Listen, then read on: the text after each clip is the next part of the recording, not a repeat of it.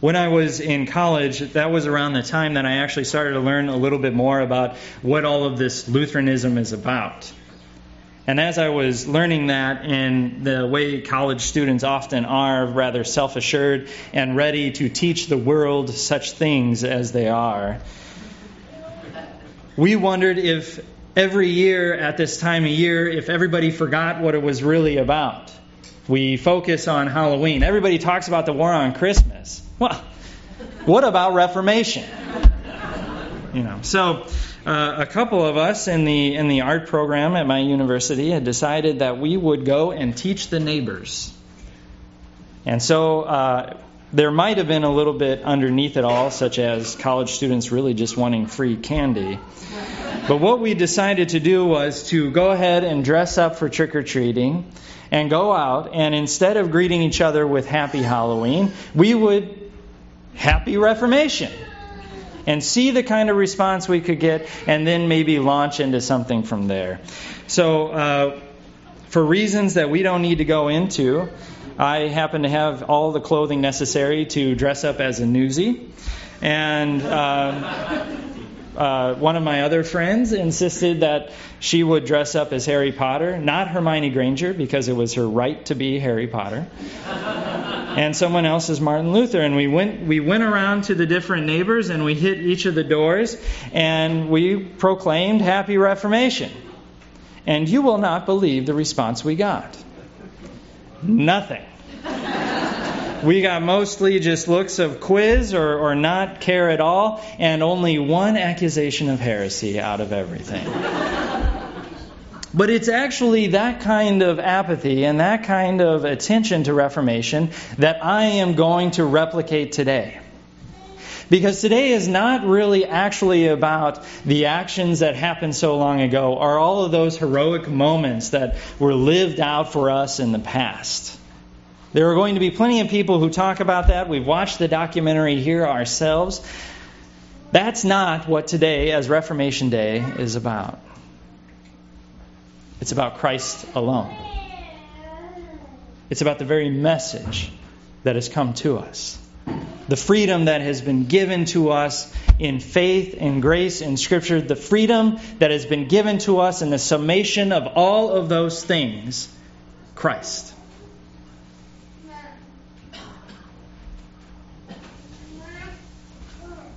I knew a man at one point in my life, someone that I enjoyed very much and, and, and had a great time getting to know.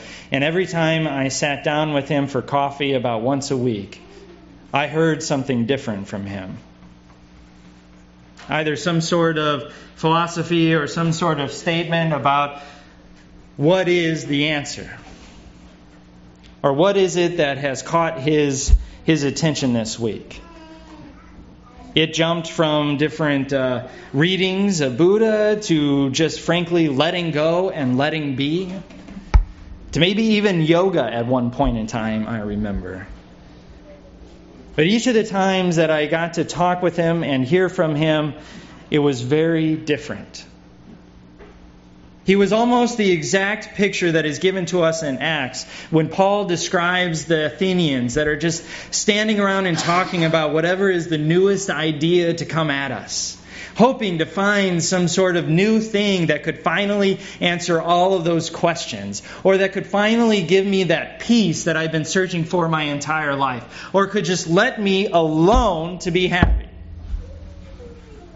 He was the perfect example of those people on Mars Hill.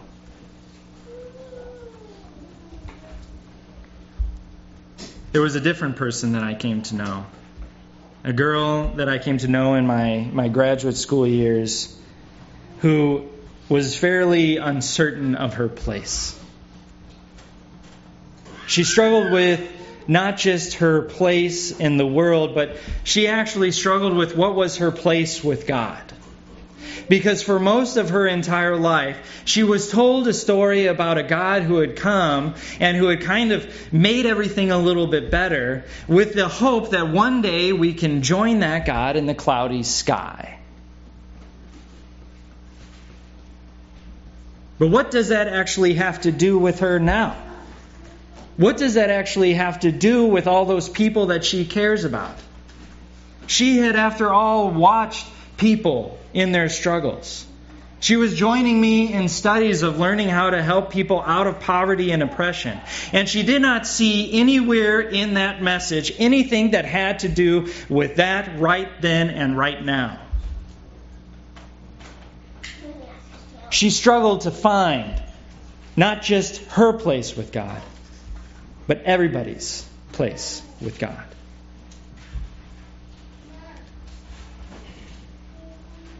But even those two people, those two people may not actually get to what it is that many of us are doing.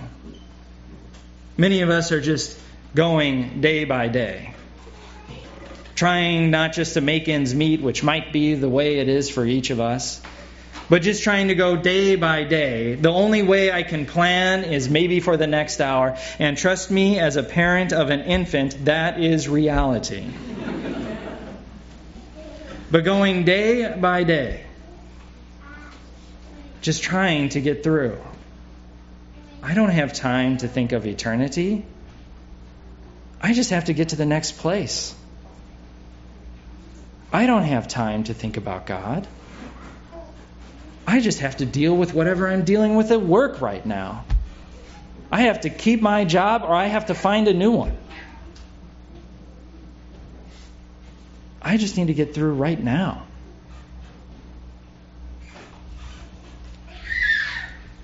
For the past several weeks, Marcus has been leading us through these different things that have come to us in this message, this message of Reformation. And, and as you see behind us, them listed out, of course, listed out in Latin, because as Lutherans, we, we've got to keep a little bit of that Catholic with us. So we have that grace alone, we have that faith alone, we have that scripture alone that has come to us. We put forward the argument that is given to us, and all of it is looking for some sort of summation, something to bring it home, because each of those things can be so hard to deal with. Each of those things can be so hard to keep actually accurate and together. Because each of them, without an anchor, can be let loose on the ocean to be lost completely.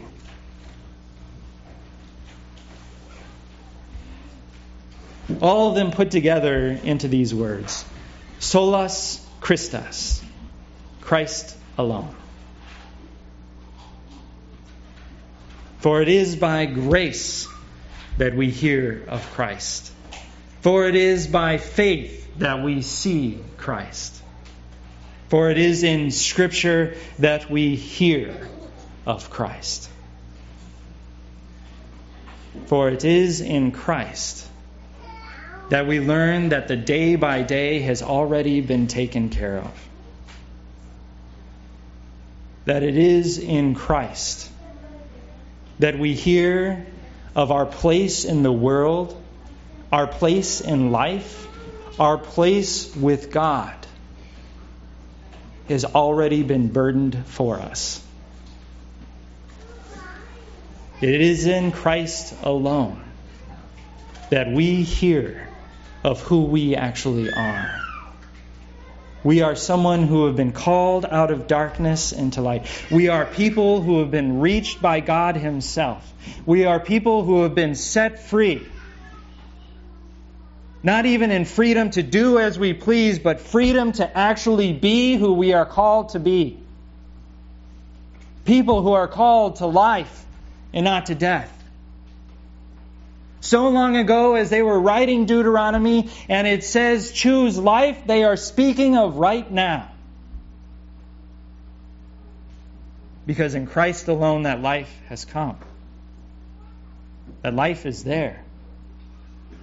That life has been given to us.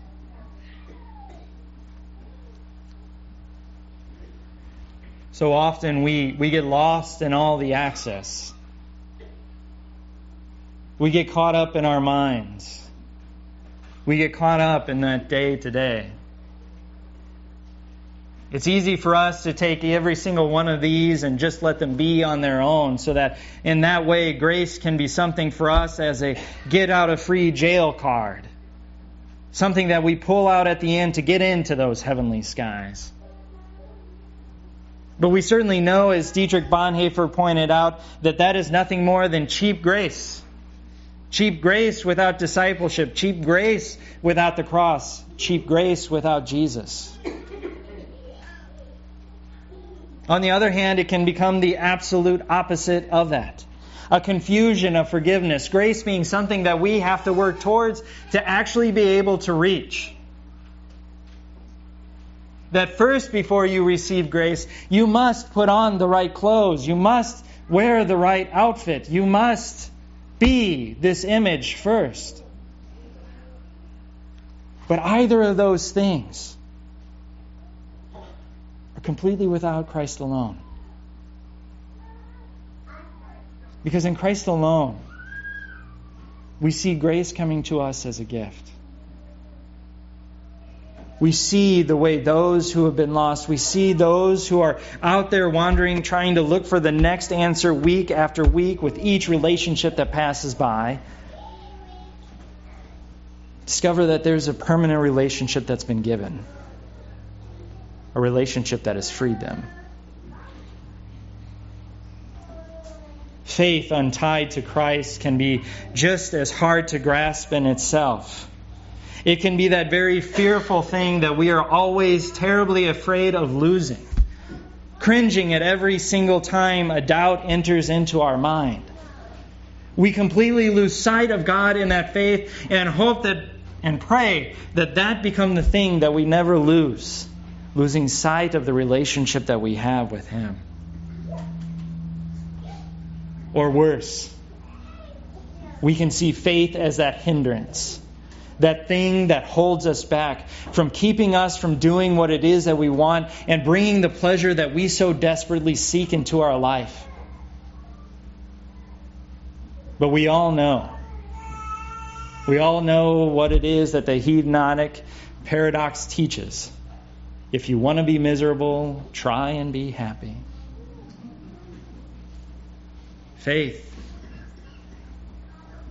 Faith is our livelihood in Christ. It is not the thing that brings us fear, but rather it is the thing that brings us joy. It is in faith that we are actually able to say the very prayer, Lord, I believe, help my unbelief. For it is in faith that we find Christ alone. We hear that banner go before us. It is in faith that we see this knowledge of one who has come for us, who's brought us that very grace. But it may not actually be grace that is our largest obstacle in this world today, and it may not actually be faith that is our largest obstacle, but it could very well be Scripture itself. It actually wasn't that long ago when I was preaching in Romans and I started out my sermon with a quotation from a brother in the ministry and said, I wish sometimes things were not written down. Because certainly Scripture presents us with this problem of sometimes hearing those things that we can struggle with. Those things that come up against that happiness, those things that come up against those pleasures, those things that come up against those very hard, difficult relationships that we might have. And instead of using that grace and that faith to confront it, it's far easier to cut it out completely. Not the relationship, but the scripture itself.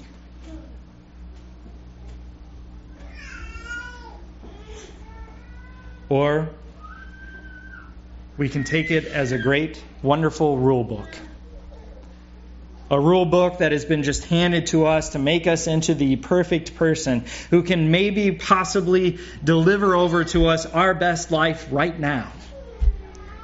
And so, using that book in that sort of way, it becomes the very beating stick that we maybe have always wanted to use against ourselves or to use against our neighbor. It stops becoming an entrance to us into a relationship with Christ, but becomes a bar that keeps us from it always looking inward of whether I, whether I can be the one, whether I can have it all. But instead, as was told to us, all Scripture is God breathed. It is a gift to us. It brings us. Yes, of course, it is something that we have hardships with and we struggle with. But isn't everything that is worth it that way? What would it be to easily throw it out? For in Scripture we come to hear the story that is the salvation for all of us. We come to hear the very banner that gathers us here today Christ. Christ alone. This is the message of Christ alone. That each of you here today, that are gathered all from different parts of our city and different backgrounds, different ethnicities and different races, different ages, from the 96 year old that we buried yesterday to the three and a half week old we baptized today, each of us has a God who has come, who knows us personally, and has died for us personally, has resurrected for us personally, who sits in triumph for us personally today. And as his people in one family entered into through these baptismal waters, who receive his body and blood in promise, who live our lives in this scripture and this faith and this grace, whether we struggle with it or accept it, are His. Jesus, in His words today, said something for each of us to hear. In my Father's house there are many rooms, and if it were not so, I would have told you. That means that in His house, through Christ alone, there is a room for you. There is a place for you in Christ alone, there is a place for your neighbor, for your husband, for your wife, for your mother. In Christ alone, there is a room in the Father's house for every child on our streets that is suffering. In Christ alone, there is room in our Father's house for every single person who denies the Lordship of Christ. It is waiting, it is calling for them to come and see. In Christ alone, there is room in the Father's house for every black child struggling to make it in America. In Christ alone, there is room in the Father's house for every police officer that guards our streets. In Christ alone, there is room in the Father's house for every single person that offends us. If it were not so, he would have told us. But by his grace, by the faith that he has given us, by the words that have been passed down to us and that are God breathed, we hear in Christ alone, you have been saved. Amen.